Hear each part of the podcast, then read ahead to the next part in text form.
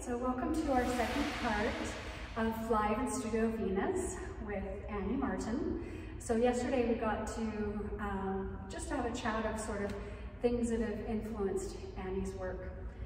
So um, Live from Studio Venus is a Just TV and radio program as well as a podcast, which you can find on all podcast platforms. so, um, so thank you for Just TV. Annie, that's kind of maybe now we've sort of talked a little bit about, like I had said, what informs your process.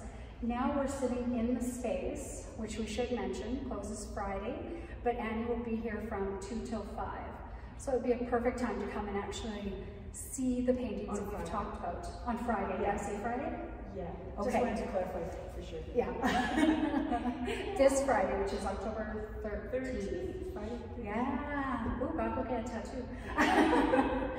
um, so with the paintings and looking around, color plays obviously a very big part in it.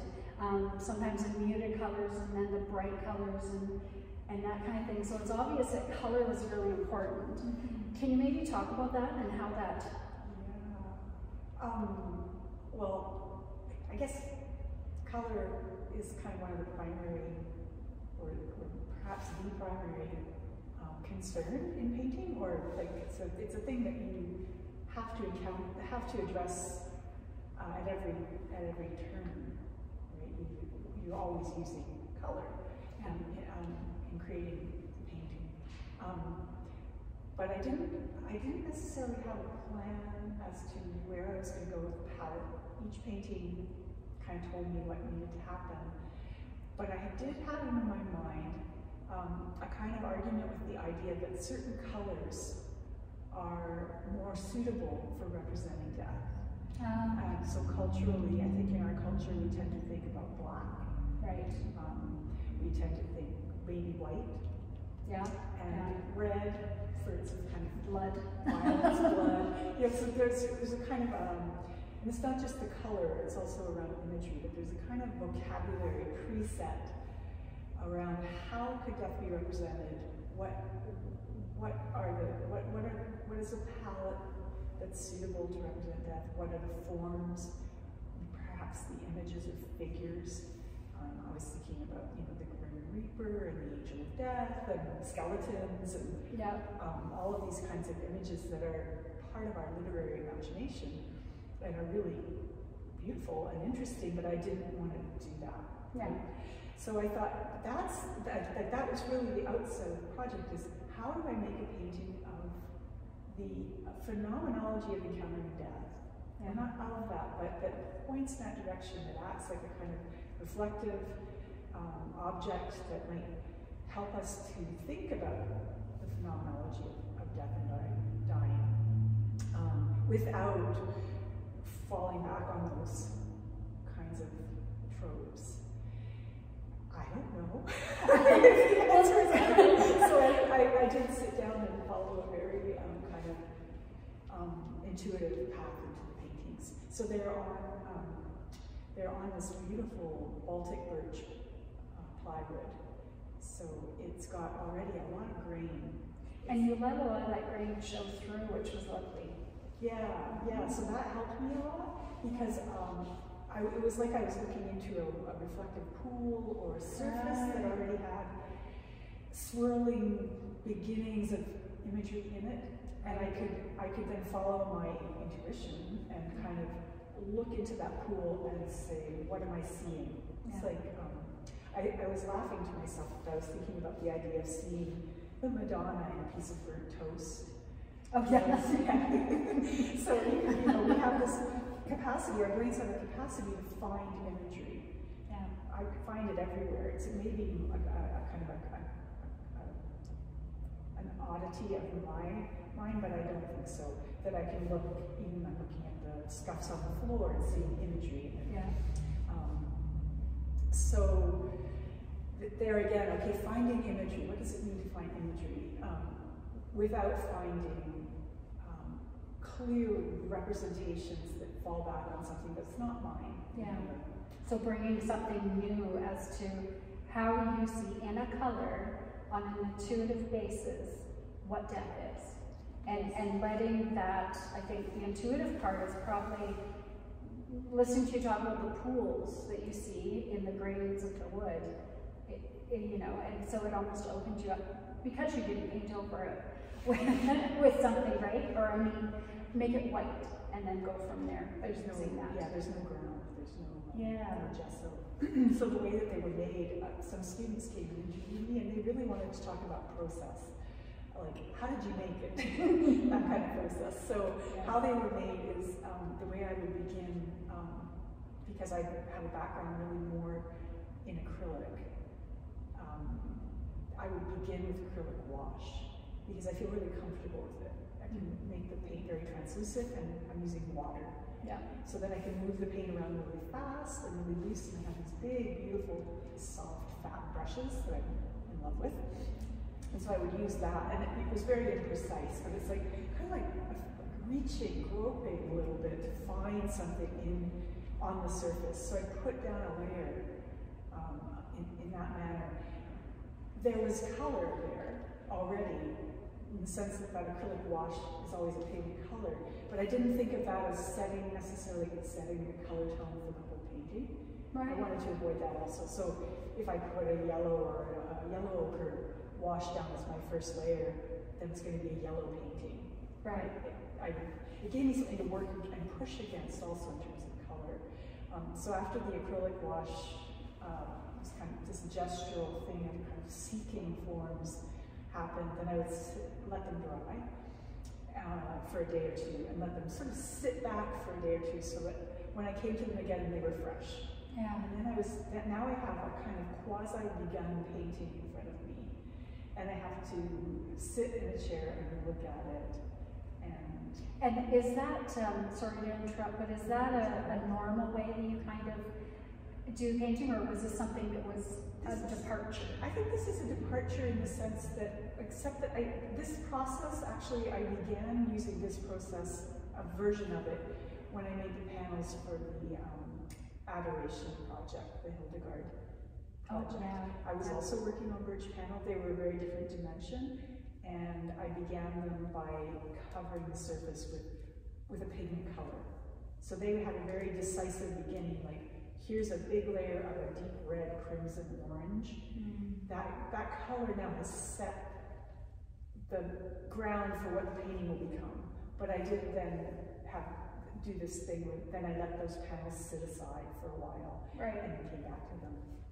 This time around, I wanted to play with oil paint um, because it's just, I mean, it's, I hadn't painted with oil for quite a long time. This is just a little technical detail because I had sensitized myself to thinners and solvents and, and varnishes. Right. I, I get kind of panicky and can't breathe when I'm around those smells. Um, it must be hard to be a painting teacher. Well, Professor. actually, it's okay because we're solvent-free in our studio at oh, school. really? Yeah, oh, and so I knew it was possible. I'd just been maybe perhaps a little lazy um, to really go back and figure out how can I paint without solvent. So these paintings are made with oil paint and walnut oil oh. which is an edible oil they buy. Yeah. At a, it's what I put on my cutting it is. and, and yeah, oil paint, I, I, I think I really want to work with oil paint because I was thinking about um, something about materiality, the materiality of the body, the materiality of um, the earthiness of, of decomposition of death and. And oil paint has these possesses these qualities. You get pause for a moment. That's it, it won't that voice won't show up. No. we, just, we have something in the background, but it shouldn't show up on the podcast, so we should be fine. but um, maybe picking picking up on that and changing the um, way that you were creating these paintings, it probably gave you a better way to um, come into them because I, I, I, we didn't get to talk too much about your book that that came out and sort of the writings within this this book um, really informed after then these paintings, right? Yes. Um, and so one thing I was wondering about last night after our conversation was the writings that you did in your book were very, um, well, they were collaborative, right? And, um, you know, sort of thinking within that about the collaboration you're doing with the other person. Then you sort of take those um, ideas or, or, or whatever um, that inspire these paintings, but it's solo. So you're doing this on your own now. Can you maybe, I don't know if you can speak about that or not. I just wonder, it just sort of struck me as, I wonder how that affects then when you take collaboration and put it into into into into uh, an individual or solo. I, I guess is, is that I, am not really sure how to word it, but yeah. Well, I guess the the writing was collaborative in the, in the sense that um, I needed to share the writing with other people in order to figure out what it was saying. And I needed to share it with Janice all along the way because she was going to be singing. Yeah. And I really needed, I needed to know that I was on the right track. Yeah. That, that, that these things seemed singable. Yeah. Uh, I, did, I, had to do research about, you know, a little bit of research about lyric writing and um, how it's different from other kinds of writing. Yeah. It's, it's kind of designed to be, to be um, performed as song. Um, painting, however, I've never been comfortable having other people around me when I'm painting. Or yeah. I like to show my work to people, and I love to have hear what they think. And I love you know having a studio visit and having critiques, which yeah. I did have during the process of making, yeah. but not when I'm holding the brush. I feel the same way. One time, a really dear friend of mine, who may watch this, um, his name is Kevin. It's kind of the reason I went to art school. Yeah. So God, you know, bless his heart. He's a really dear friend. I was working on a painting in in the studio at school, and he came in and said, "You need some darks in here." And he picked up a brush and loaded it with. I don't know if it was black or just like a dark, like a raw umber or something. Yeah. And he went to town and added all this darkening on under all the forms of my painting. Wow. And I was just like, that, that is, yeah. I'm a cat. There's, that needs to have consent. he needs consent. he assumed, I mean, he was a mentor to me, and he yeah. assumed because I loved him and he was mentoring me, and yeah. it's just a painting, yeah. mom, that would be fine. He would yeah. do that. So, so the idea, uh, it, it, seemed completely natural to me to make these um, in a very um, solitary way. Right and then share them. Yeah. Yeah. Well, and they're so lovely in this space. And um, I like I like how I sort of feel there's different moments in different parts of the gallery. So I sort of felt when I was sort of at this wall and just sort of the colors and what's going on, it's sort of a, a separate moment. And then reading the book. Oh, okay, so your book. So interesting, so lovely to hold. There's just something about it that feels soft. I don't know what paper is, but it feels soft. But there's so many blank pages. And then even when it does have the text, you might have one or two lines mm -hmm. or a little bit here or there. And I loved it. Um, the blank pages, it was like such a, felt like a luxury or something that I have this book and yet I have all this space to think mm -hmm. in it. What, what did you get to that? well, actually, you know, that was something that, that was also a collaboration. Yeah. The book was a collaboration also. Um, I approached a young artist, really wonderful young artist, um, Courtney Faulkner, oh, and asked her if she, I, if she would be interested in designing a book for me. Because I knew I wanted to publish a book yeah. of, the, of the lyrics and their translations. But I didn't feel I had quite had the capacity to put a book together and figure out how, you know, how to do that. Yeah. Um, there's special design softwares.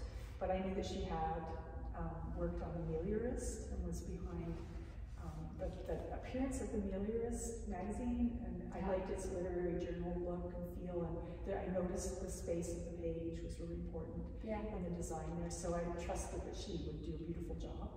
And she went away and came back with a, a kind of a mock-up for me to look at, and it was it was the book. Ah. There was almost nothing that needed to be changed.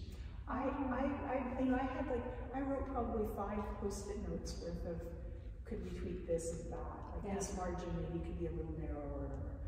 Um, but she came up with the idea of taking the litany, the list um, Mhm. ODEF uh, phrases and drawing them out over all those pages. Yeah. And she also inserted all, all these um, blank pages in between some of the verses. That kind of came out of our conversation. I said that I liked that there'd be a lot of space around the text. Yeah. And she, she, you know, so she added a lot of space. she did. And I, what I, I think she was also thinking about on a pragmatic level was like the books work better on the binding um, machinery Yeah. if they have a certain heft. Ah, If they're okay. too too skinny, then it's hard to work on that book. So she wanted them to have heft. Yeah. We already had the English and then the French, so that added. Yeah. And we added images and a, kind of an afterword and some other pages with things like um, thank acknowledgements and so on. Yeah. Yeah. So I have to credit her for that. Well, she did do a great, great job. It, um, it's, it's lovely. So you- there's actually sort of three people, and it sounds like even three different personalities and ways of working that have come together in that book. Yeah. Yeah. And you have a couple copies left, don't you? I do. I have Like, books to I think I can give books she's giving them away. Yeah, so brave the snow and come down. and it's not bad. It's actually quite lovely. road so. Yeah. And so yeah, just give yourself the afternoon, just give yourself a little bit of time and immerse in some art and you could talk to the artist as well. So where where are you going from now? What sort of what feels like your next step in this sort of giving yourself a breather? Thank you. Yeah, no, I have I have panels piled up, like ready to go in Yeah. my studio. So I'm definitely um, looking at a new project. I'm I'm kind of incubating though. I'm not I'm not quite ready to begin. I have a lot of ideas about where I'm going, and it kind of goes back to the idea of okay, if death is a partner with life, um, I want to look at this whole holistic um, idea of of the sort of vitality of life, of, Yeah. of, of life force, of and particularly beyond or extra, like not beyond, but um, more inclusive than just human life. So looking at uh, vegetal life, um, looking at the way that plants literally make soil and breathable air and move moisture around so that they make a livable zone, which uh, one, one terminology for it is critical zone, which is from where the mineral layers beneath our feet start to become soil Right, right. up through the breathable atmosphere. That's the critical zone, and it's actually extraordinarily thin.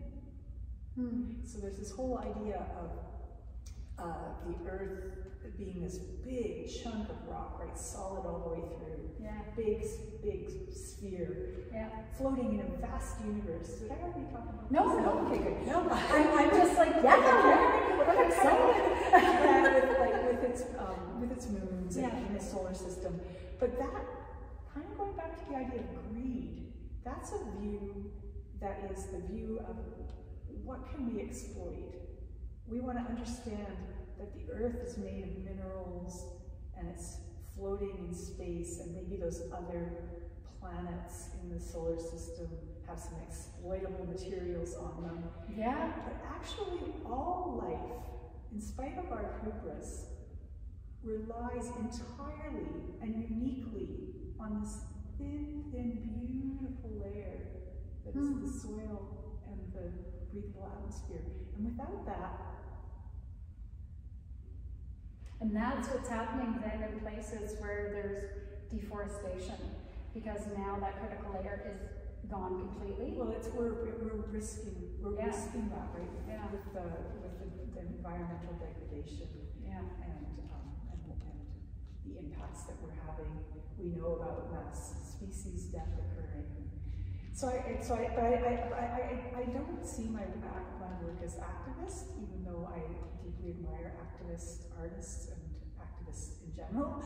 yeah, Um, so it's not necessarily going at it from an activist perspective, but from a, cu- a s- a- a perspective of, of curiosity. Like, what will what will I find if I if I um, kind of delve into this area of research? And one thing that really was a kind of a, a pivotal image for me was an image of a fescue root system that I took on a visit when I went with a group of artists and scientists on this lovely day-long kind of excursion. And we visited a soil research center up in the foothills in I feel really daft right now. What is fescue? Oh, like, fescue. the, no, no, the plant, like the name's familiar, but I'm trying to really bring it grass. up. It's a, Oh, it's it's a yes, grass. right, right, right. grass. It's the Yeah. stuff we just walk across and not, it's not, it's not long grass. It's a. But the root grass. systems are amazing. Yeah, so the Yeah. grass is like this tall Yeah. off the ground and gets munched down. It likes to be eaten by grazing animals. But it used to be buffalo, but Right. cattle graze in a similar way. Um, so it actually needs to be grazed, likes to be grazed, um, and it, it has the most extraordinary root system. It, in order to be healthy, it has to be grazed a little bit, not too much. Um, if it's overgrazed, it dies and its roots become degraded and much shorter and smaller. But when it has its full healthy root system, that can be six, seven, maybe more feet deep. So what that, and, and what it's doing, this was, this was the part that just blew my mind. Yeah. What those roots are doing is actually creating soil. So Hmm. they're, they're down there gently breaking down the mineral layer where it's mineral soil, it doesn't have any uh, humus or, or veg, like, um, organic matter. It's Okay. inorganic mineral um, material. The plant is, the, this, this root system is, is, is down there. Now, I'm not a soil scientist, but it's, it's, it's transforming that mineral layer through various processes into soil.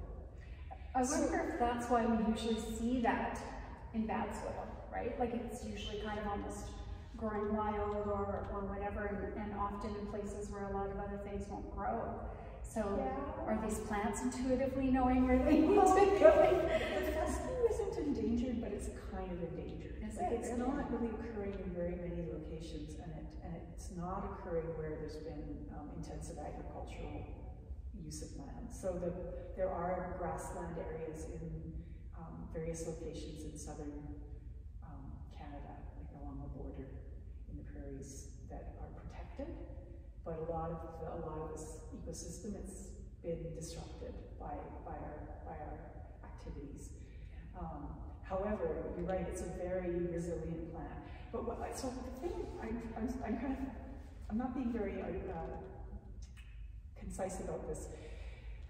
I had gone through life thinking that soil was stuff that laid around on the ground, like this brown layer, Me too. waiting for seeds to fall on it Yeah.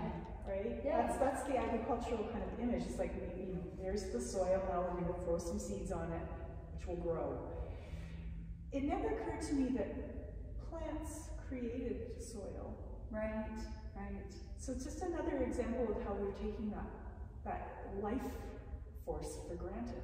Yeah. That that, that soil, um, which then creates an, an, an environment for not just plants but also all kinds of microorganisms and small insects and burrowing animals and Yeah. all of that is we're, we're so deeply connected to plant and animal world Right. like like a like an like like our mother Mm-hmm. Right. when we're an infant. We're like we're like infants. we need our caretakers, the plants and animals, For everything.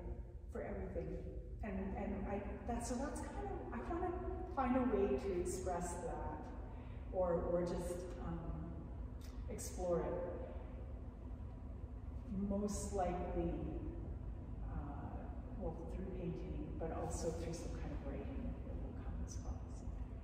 I I don't know if this is is silly, but as you were talking, I was almost thinking there's this distinction between um, death, oh death, um, and how you're speaking about it, thinking about it, and almost when we talk about people who aren't taking our environment seriously, that it's almost murder. that that kind of death is something that so it's not the sort of natural necessary way that we're feeding each other, they especially are feeding us plants. But um, so they're they're literally sort of murdering these little spots, and it's it's obviously affecting affecting our life. How is color playing into the ones that you're doing now? Well, I haven't really started no. yet, but yeah, I, but I, I, I um, that's that's a question. That's yeah. A question. yeah, yeah, One to be answered later. Yeah. yeah. Um, yeah. I had something else I wanted to say back to this to this topic, and your response was really great. Um, when it comes to you, yeah, just just stop because if you're oh, anything, I know it was. Uh, it was oh, but um, there was. Uh, I read in the news that um, New Zealand granted the rights of a person to a river because that river in, in, the, in the indigenous worldview was a person. Oh. And I was like, oh yeah. Yeah. Right? Yeah. What if the, you know, the rivers and trees and all of these living things had that we considered them to have the same rights to be protected, to to live, to, mm-hmm. to, pers- to, to, persist in their in their in their in their natural form yeah. as we think we do. What we do. I, yeah. It's just a really interesting, that, that's maybe a helpful way to start to imagine what, how, how important, how, yes, and how, how much it would change the way we go about living our lives. Yeah. Um, in our Western settler. Well, this is where I think, because I think there's a spot in activism for the literal out protest activism. I think there's a space obviously there is a space for activist art. Um, I'm a feminist artist, so know that sort of thing. And then there's also this space that sort of almost this, I feel, I don't know if it is for you, but I feel it's almost a quiet um, contemplation without answers. Um, and, and to me, that's what art does often, is it's a space for me to think and, and I've looked at your show many times, and probably by the time it comes down, I still have it, right? I don't think that's that's something that art does, but makes you think and makes you fall fall into that, right? And sort of a, um, the title gives you so much, um, or gives the viewer sort of so much to look at the painting with, and then it comes together. I don't know if I just babbled that out. No, that's, that's really wonderful. Yeah, no, I think the idea of space, con con contemplative space is something that I would like to be offering. Yeah, yeah. Because that is, it sounds like when you're talking about your process, that's what you do as well, right? You have that that space to be able to, with your own work as you're creating it, to be able to be mm -hmm. sitting and thinking and leaving and coming back. Yeah. And uh, and doing that. Yeah, and not knowing. The not not knowing is is important. Yeah. In uh, stepping back to the book, another thing that struck me is the the gender within the book, and I could almost hear the different ages or something of, of in the book. So the, the vernacular that you use it's really distinct in, in a way, and I could almost sort of hear different voices. So I imagine having these. well, is that a good? I thought that was great. No, I thought it was really that nice. That's kind of how I conceived of the of the voice. The voices, the voice in the in those works is that each each piece had its own voice. It was this, even though they were all ultimately coming out of somewhere inside me. Yeah. um, but they weren't me and they were they were distinct from each other, so that there's a kind of um, a chorus or a you know what do you call that when you hear a bunch of different people talking all at the same time? It's not a cacophony. It's just like a yeah, I know what you just sort of murmur, yeah, yeah, yeah of, of different voices. Yeah. Well, and yeah, like I say, they sounded very distinct for me. Speaking of voices and singing, because I know you're working then with Janice, uh, with her singing. But I've seen that you are singing as well, and I know from talking to you that that's not necessarily something that you're comfortable with, getting up in front of a crowd and singing, right? But you Right. did do it, so maybe you are now, maybe you're now. Can you tell me about just a little bit about that journey? I'm so interested. Um, I, I, just as an aside, I could say it's been, I, I started out doing, getting involved in singing um, out of curiosity and just a long held desire to, to engage in music, be, to, to make music. Yeah. Um, and it seemed like a reasonable way in. But it's been incredibly useful. I don't think I would have been able really to have engaged in this project with Janice in the way that I was without having studied. So I was really gratified to figure out that my, my hobby Yeah. is actually useful. like in a, useful like in a, in a kind of like functional way. Like I can now do a kind of work Yeah. um, that I would have had a lot more difficulty or been, been afraid to do. Yeah. So that's been really cool. But I mean, the singing for me was like, um, I don't know, I think we probably all have a thing that we just, we just love, and somewhere in our heart we, we are doing that thing. Like, like somewhere in my heart I was, I was singing, Yeah. but I wasn't singing because I had over years of, as an adult decided that, oh, well, I, I can sing in the car when no one's there. And it's turned up loud. yeah, or occasionally, you know, when I'm unloading the dishwasher or something, I'll mm-hmm. sing if no one's home and the Yeah. dog howls. But I'm not a singer. I had that idea in my mind, and it's still true. I'm not. I'm by no means, you know, anything like a professional musician. But I had a longing to do it, Yeah. and so I, I finally, um, it was four years ago actually, I got my courage up to take a group voice class with this wonderful teacher. Group. So so here you're going and you're going to experience an art with a group, and you don't even like painting with a group. But I, everyone in the group was an amateur. It's a class Yeah. for amateurs. No, nobody was a professional, you know, or, or trained, not professional. Professionals were were trained, like the background and conservatory, or it was Right. just like, I'm an adult human being who wants to open my mouth and make music. Help! Yeah. you know? Yeah. And so it, there was a kind of we're all in this together uh, feeling in that class. And that class, um, I, I loved it. Yeah. It was really fun. And it was also really challenging because I Yeah. have stage fright. I think we talked about this. I Yeah. have, I have like um, crowd phobia. I don't like public speaking. I, um, you know, I, my knees get weak and I'm, wor- I'm literally worried I'm going to faint sometimes Yeah.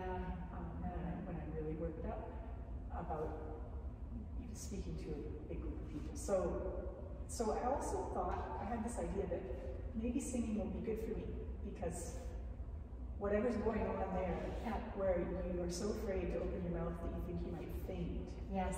that's something to look at. but and, and congrats for like sort of doing having it straight on, right? Mm-hmm. Deciding to mm-hmm. to go in there. So I thought, well, whatever happens, this is going to be helpful. This is going to be, it's a little bit like therapy. yeah. It's cheaper. More fun. I shouldn't say that. Not that therapy should be cheap. Therapy's really important, but, Yeah. but it, you know, yeah. it's like an affordable way to encounter life. And it's something that lifelong you've thought about, right? We talked about that in the first episode, how this is a lifelong thing, you know, and you sort of came from amateur music parents and that kind of thing, mm-hmm. right? So it's something that probably was was a, another thing that needed to escape you. and you got good at it. Well, and so how did it help the stage fright or are you still like Um, it's getting better. Yeah. Yeah, I can get up and sing in front of people now, and and, Yeah. and um, I am. It, it's not that it goes away, but I understand that it's like it's just like swimming in deep water. It's like okay, I'm in deep water now, Yeah. but you know, okay, I am gonna float. Yeah. For some reason, when I speak in public, like, you know, when you have to give a talk or something, I, you know, type it out and have it all there, and I get up there, and I hate public speaking as well. But then I get up there and I cannot use anything. Like I just forget to it down. I get too nervous, and uh, yeah. So maybe the writing it out in advance helps. I think it does. Yeah, Yeah, it gives it a train. You hope so. yeah, somewhere in there it was it was useful, but um, yeah. So did your singing? Did you do? Um, did you do any singing when Janice was doing singing no, or music? um, no, I didn't. I thought That was different. I've been asked that by several people, and I thought that was a really good challenge to me. Why don't you sing Yeah, the, the, the work that you're making? yeah, Um, I think I'm just not ready.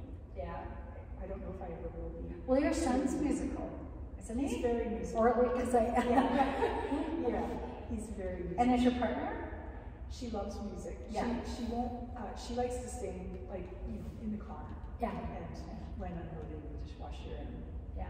um, very interested in music that doesn't want to take a voice lesson because I've been trying to get her to take it. of course, with me. yeah. Yeah. Um, what else I to say? Oh, just the, the most extraordinary thing for me about um, singing is the way that a song, I'm really interested in um, the space between. So the space between, I talked about this in Art Now, talk, between image, image and what resonates for the viewer, um, musical notation and musical sound, text and speech Yeah. and voice. So this this kind of sense of space between, but also the space between, let's say, or the yeah, the space between, let's say, a painting and a song. How can you put a painting and a song together? They're totally different. The song is like vibrations in the air that are audible, that come from a voice, and the painting is pigment and oil on a surface. Like, how can we talk about space?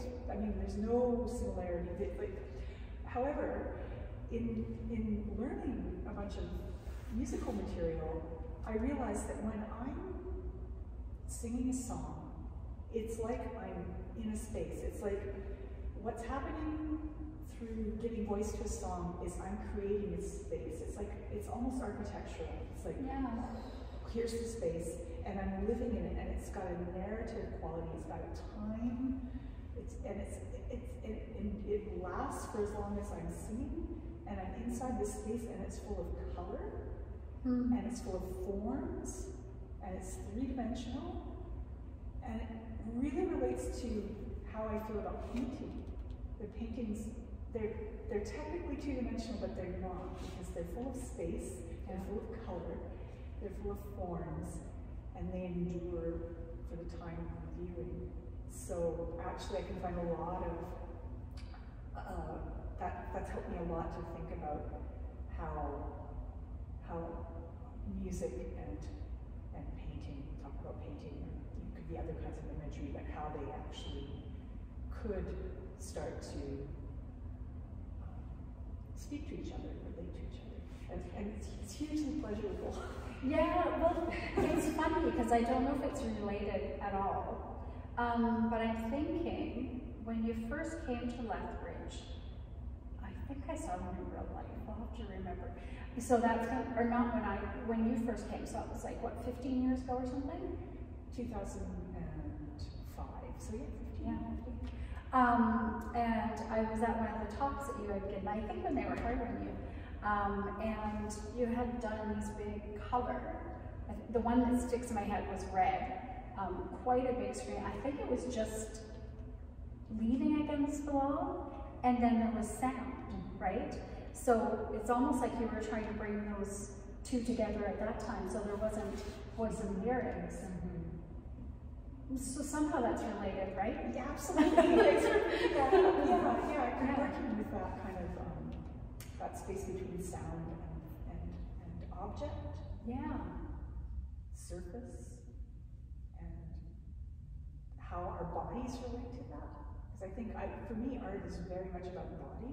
Yeah. It's about how the body walks up to the painting, Yeah. the body sees the painting, the body feels the painting, or the same uh, listening to music, like the body is responding in all these really Well, watching someone do music, right? and you feel you're, you're hearing the sound through your ears, but that's so that's so limited and it's not.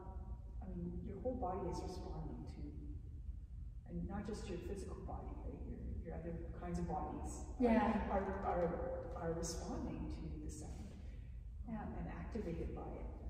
Well, and we have vibration all around us, right? So when even when we're coming close, we've got that those vibrations that are kind of mixing at a at a different level that we can't see or hear, Yeah. but they're happening. We're feeling.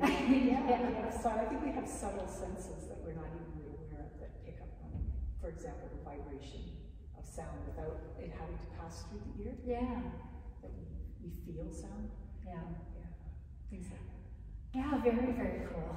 Well, I, I have a friend, Kelly Andres, who we both have that, her, that friend, um, and she's done a lot of work um, with plants and looking at sort of the, the energy and the sound and um, how that relates to art. So a lot of her art has been, Um, with live plants. yeah, with live plants and sort of trying to find that sound, vibration, all of those things, right? Mhm. So it's, um, I think it's a challenge and yet it's something that seems like obvious that should be there.